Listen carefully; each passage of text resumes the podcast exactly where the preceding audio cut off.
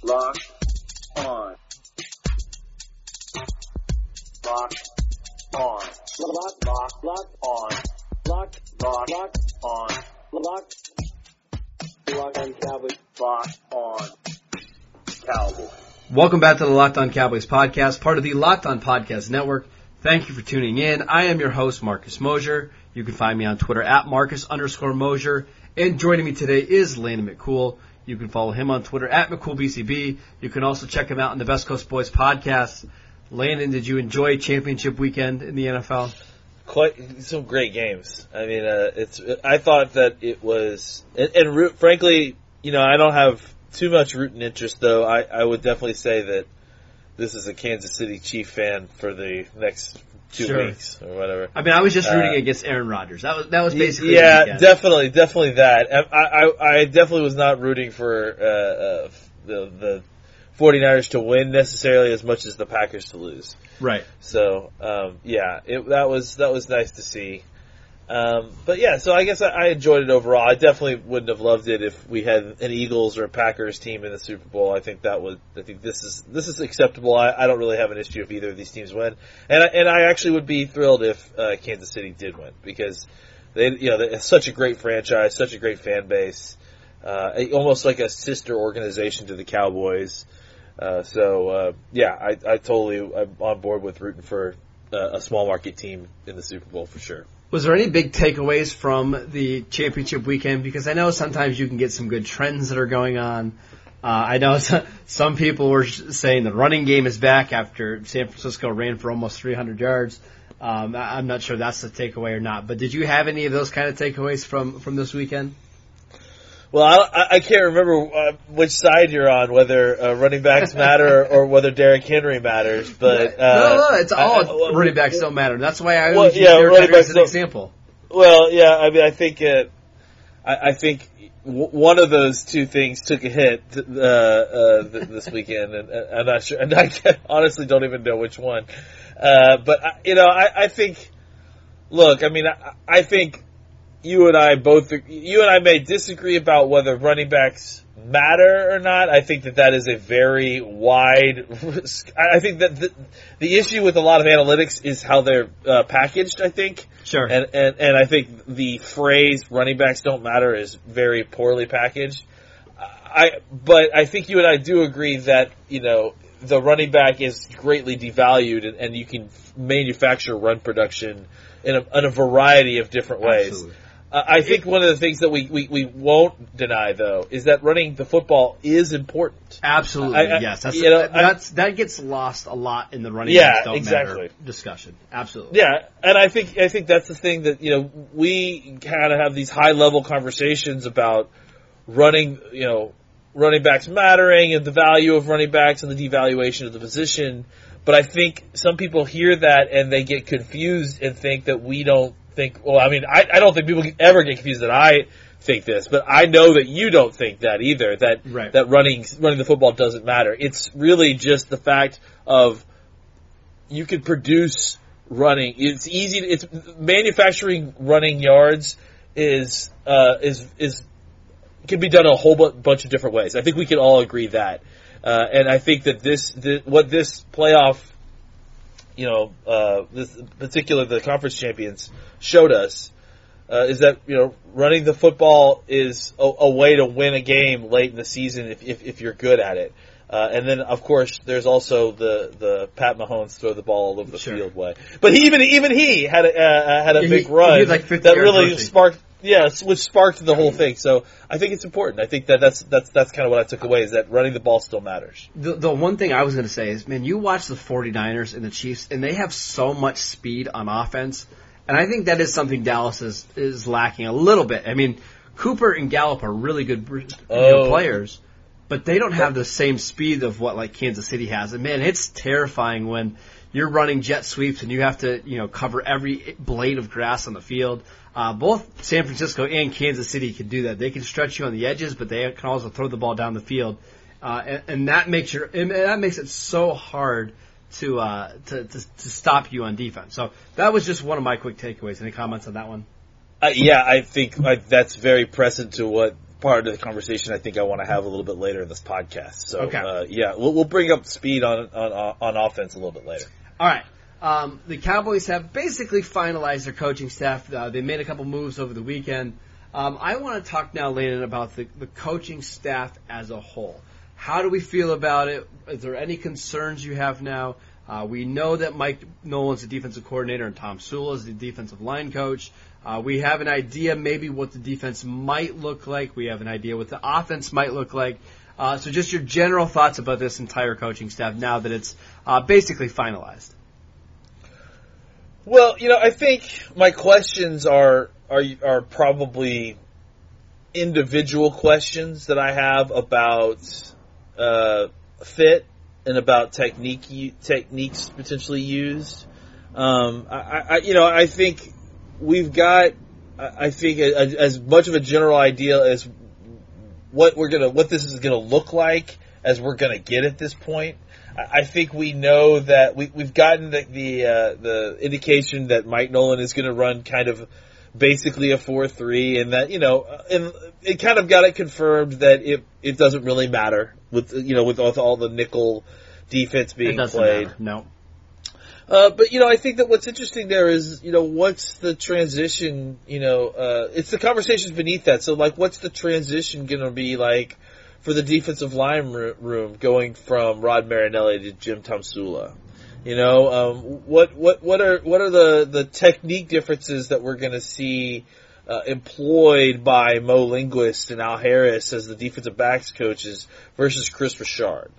Um, and, and, and how is that going to affect, and I think how that, you know, really affects our current conversation is how are those changes in techniques going to affect the, uh, the athletic template for each position when we're looking at, uh, at potential draft prospects. So, um, you know, I think for those two sp- positions specifically, uh, I have questions about you know what what's the tech it's not even necessarily about the coaches it's more about well what are the techniques that, that are going to be taught here because we had kind of strong ideas of, of, of prototypes for these positions because previously they were playing one way and now you know Jim Tomsula is essentially I mean more a two gap coach than I would say a one gap coach Right. you know Yep. and and and Maurice Mo Linguist and Al Harris I mean, I, I really don't know what exactly their techniques are necessarily. So, uh, and, and, and Kris Richards is so specific. So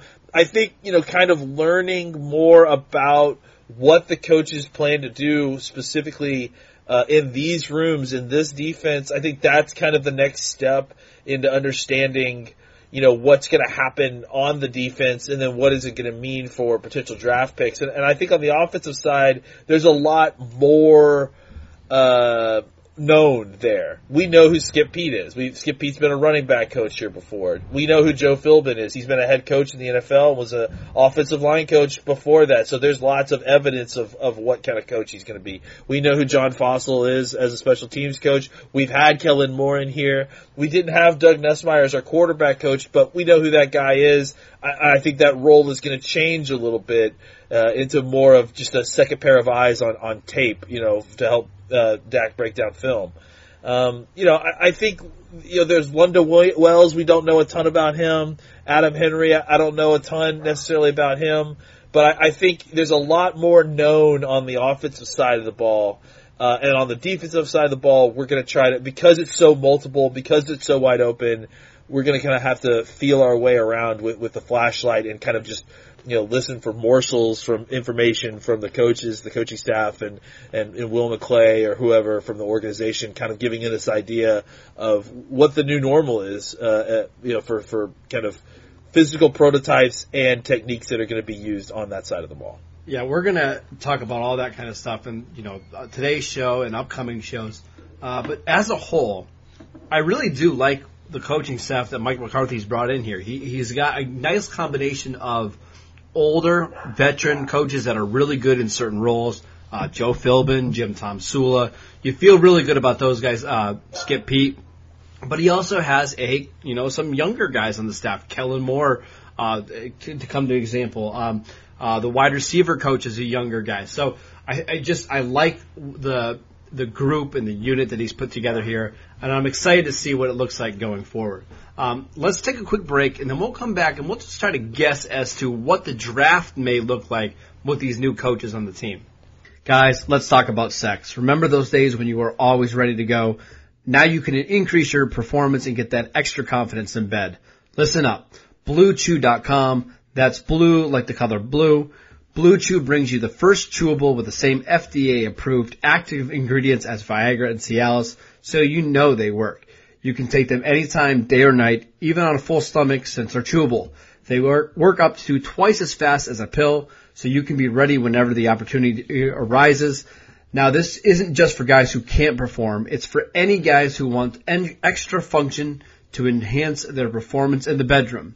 Blue Chew is prescribed online and shipped straight to your door in a discreet package, so no in-person doctor visit, no waiting in the pharmacy, and best of all, no more awkwardness. They're made in the USA and Blue Chew prepares and ships them direct, so they're cheaper than even a pharmacy would have.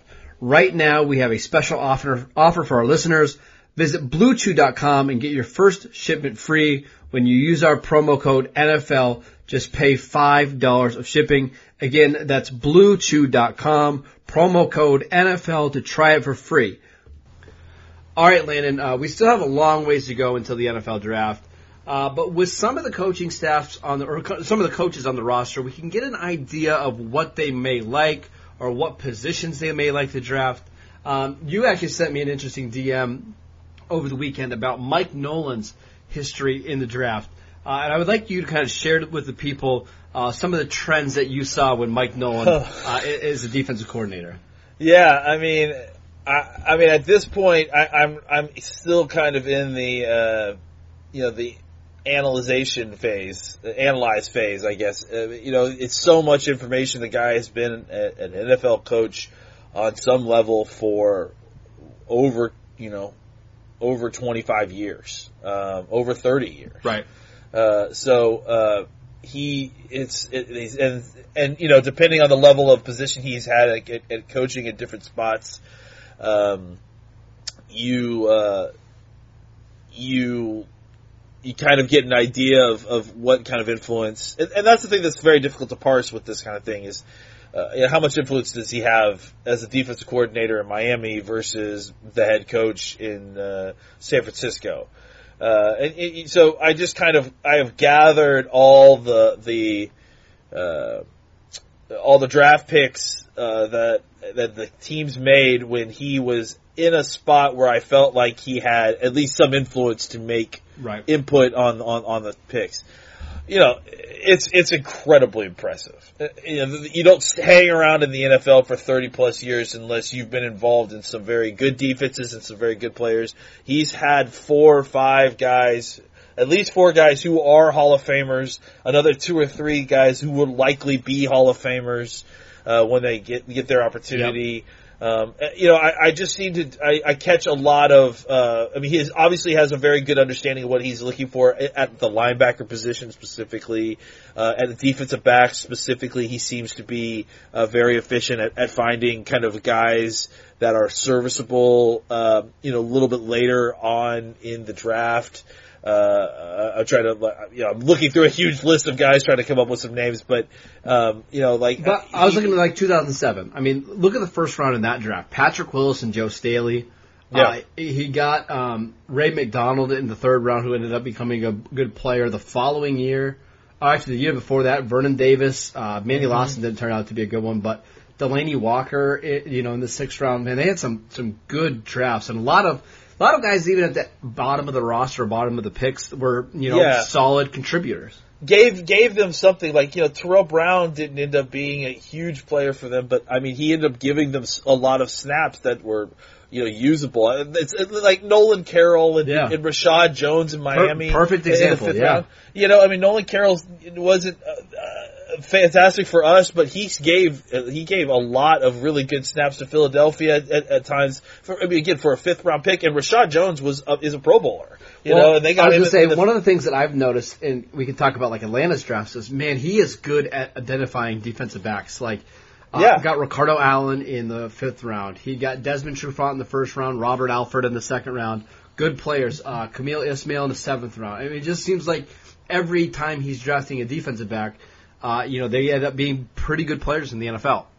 Yeah, I mean, this is, I mean, you know, look, not to name drop, but this is the guy who drafted Ed Reed. Yeah. You know, I mean, he was uh, like he was involved in that in that group. So, I mean, he has knowledge on what he's looking for from uh, uh, uh, these defensive backs. He was a defensive back coach to start out. So, uh, I, I think you know where I have some pause here is that. Uh, you know, I don't know that the defensive line selection. I mean, like even the linebackers. We, we didn't mention D- Denzel Perryman in the second uh, second round for the Chargers. Is ended up being a really good player for Yeah, them. absolutely. Uh, you know, I, I mean, it's just like I, you know, I think that, that they, uh, you know, he was involved. I, I don't know how much, but he was involved in Marshon Lattimore, Marcus Williams being drafted, in, you know, in that last pick uh, in the 2017, in the, in the well, not not the last draft, but two drafts ago. Uh, you know, so I, I think there, he's got a lot of success there. Where where I wonder, and just kind of looking over this, is uh, you know how much is of his eye is for the defensive linemen, for the pass rushers. I think you know you see a couple of guys in here, especially early on, that definitely you know you're you're impressed with. But you know, there's not a ton. I mean, he he. think about this. He was on the 1993 Giants. He was the defense coordinator for the Giants in 1993 when they drafted Michael Strahan. That's how long. The, I mean, this dude's been around for a long time. So, uh, you know, I, I, I just think that you know, there's he has a lot of uh, talent. I mean, he he drafted Champ Bailey. Uh, that's I like, mean, these are Jay guys- Bailey and Ed Reed and Michael Strahan, not bad. Yeah, yeah, not bad, not bad. I mean, uh, you know, but I, like the last really great guy that I, I feel like you know, he drafted as a pass rusher. Uh, you know, I mean, yeah. Since then, he's uh, he's drafted Patrick Willis and Ray McDonald, who's you know more of a five technique, but was was a really good five technique for a couple of years. Um, but you know, like the last great pass rusher, a really good pass rusher, I guess that you could say that he drafted. Uh, w- you know, we're going to see how uh, you know how uh, guys like uh, Marcus Davenport show up, but but you know, Yeah. Terrell Suggs really. So uh, y- that's where you're kind of relying on Jim Tomsula and maybe more and more your scouting department to kind of make the decisions at, at pass rusher if you need one of those guys. Yeah, I feel pretty good that Mike Nolan knows what he's looking for on you know that side of the ball, especially secondary. Like this is a this is a draft where uh, I, I believe the Cowboys are going to take multiple secondary players, uh, and I feel pretty good that Mike Nolan's going to be able be able to identify players that fit this scheme well uh, and that work out in Dallas, and that leads us to uh, mock draft Monday. Which Yeah. of at the Draft Network every Monday there's a new mock draft. This one from Joe Marino. Uh, in the first round, it's a similar pick to last week. The Cowboys take safety Grant Delpit, um, who you happened to watch again over the or over the weekend, correct? Uh, the- Yeah. Uh, any, any new thoughts on Delpit? Uh, I you know I think for me I- I've come around to what Delpit is, and I think to me Delpit seems like a very nice potential floor to land on. Mm-hmm. Um, you know, you see, you see, you're just seeing his name mocked to the Cowboys a lot right now. By far the I- consensus right now. Yeah, that's, really the only name we're seeing mocked to the Cowboys. Yeah, and and I, you know, look, the Cowboys definitely need safety help. I mean, it's it's time for them to get some safety, you know, uh, uh, uh, talent injection. I, I 100% would concur on that. Um, I also think that you know, as I've started to get into this more and more, there are a lot of guys that fall into that 17 range that I also wonder that maybe might be better. You know, might be Mm. better. You know, I, that might be a better pick for the Cowboys overall. And I know that that sounds like blasphemy because everyone. And I, this is nothing against Grant Delpit. I think he's fine, good player, and I think he's you know 17's right, probably where he should be going. Um, you know, I got no problem with any of that. Uh, it, I just think, you know, we talked about speed earlier, and I watch these teams playing in the playoffs, and I think about the fact that, you know, if Henry Ruggs falls to the Cowboys, Okay, now we're talking. I- just think that it, it adds a level of dynamism to your offense that is, you know, I mean, it, it, it's like it's like Jeffrey uh, talks about. He wants to score forty. He wants to drop forty on everybody. Yeah. Uh, Jeff Cavanaugh, sorry, from 105.3. Is I, I, you know, I think you get a guy like Ruggs in there, and now you're really cooking on offense. You're really, really cooking because you can do all kinds of different things. And, and I think that, you know, you look at both teams, both the 49ers and the, the Chiefs. Uh, and I think that both of those teams show you, even in kind of separate uh, flavors of kind of a West Coast offense, on how you can use those guys not just in the pass game, but in the run game as constraints and, and, the reverse and the quick, you know, shovels back and forth. It kept the, it kept the line, it keeps your linebackers guessing. Oh, you saw uh, all, all day yesterday with Mecole Hardman and Tyreek Hill. It seemed like anytime yeah. the Chiefs ran the ball, they're running some kind of, you know, jet, you know, ghost, reverse. Jet. yeah. I mean, it's, just, it's so hard to defend that. And actually, and then yesterday in the, in the San Francisco game, they ran back to back reverse, not reverses. They were really like jet sweeps to yeah. Deebo Samuel because the Packers just didn't have enough speed to stop, stop it. it. Yeah, and when you have these guys who, and, and, this is why I'm I'm looking more and more at the wide receiver core now, and looking and saying, you know, uh, we have some players there. There's no doubt. But it would really be nice to get one of these kind of guys, a Henry Ruggs type, and I, you know, I'm looking more and more, and you, you know, we you, we talked about, and I'm not saying that this is a guy I'm necessarily going after, but you and I talked had a little conversation about, uh, and I'm going to terribly butcher this, Lavishka Shenault. You got it. Nope, you're good. From, Laviska Shenault from Colorado. Oh yeah. I watched this guy, and this is a guy who gets drafted, uh, you know, in 2006, and uh, the team that drafts him drafts him like you know, 10th overall, and they don't know what to do with this dude. Yeah. Right? Like, because, oh, he's not, he's not an X receiver. We thought we were getting an X receiver. We throw him in the trash pile. And then the, the, the Packers or the Patriots or, uh, uh, Kansas City, picks this dude up off the trash pile, dusts him off, puts him in the slot, puts him in motion, mm-hmm. gives him jet sweeps, gives him the football in, in, unconventional ways, gives him the ball in the move, puts gives him screens, and suddenly everyone's like, "How did they find this guy? What you know? Where, how do they? You know, eh, eh, just by being a little bit creative." I look at a guy like Laviska Shenault, who who you watch his tape from 2019. There's this consent, you know a concerted effort by Baylor to uh, by Colorado to try to put him outside to make him more of a wide receiver. But if you watch the tape like from the previous season, he was basically exclusively functioning in the slot and, and like it, from As an a wild kind of quarterback sometimes. Yeah. yeah. I I think that a guy like this, you know, I, I'm looking more and more, not necessarily this guy specifically, because that, that, that, might be yep. a little bit rich for where he's right. going to go. But these, the, the, like that kid from Kentucky, the quarterback, Lynn, Bu- the, Lynn Bowden Jr. Yep. These guys who yep. uh, who can uh, that uh, there's another guy, the, uh, that wide receiver from Tennessee. J1 um, or J1. I'm learning all these. Yeah, I'm learning all these yep. names. one Jennings, guys like that who have a background that can do other things for you. And and again, I'll throw out another name, John Fassel. Yeah. You know, I think yep. that you, you, you look for versatile players because now you've got a special teams guy who might might do a, a, a fake punt, might do, have a, a, a, situation where they have a, a, player uh, uh, faking a field goal and, uh, and, and running it in or something. You know, so I'm looking more and more for those these kind of versatile players on our offense because I think that there is maybe more and more room for, for those type of players on our team uh, than there have been in previous seasons. All right, I have a few quick thoughts before we, we leave today. Uh, first of all, on Laviska Shenault, uh, I think he is what everybody was hoping Cordarrelle Patterson was going to be. Yes, Where that's I, that's who I see too. I, right. Sorry, just go. S- go similar bodies, you know, 6'2", 220 pounds. You can use him as a running back. You can use him a- as a slot receiver, whatever. I think Shenault's just a better player uh, where you can, I mean, just get him the ball and he's going to make plays.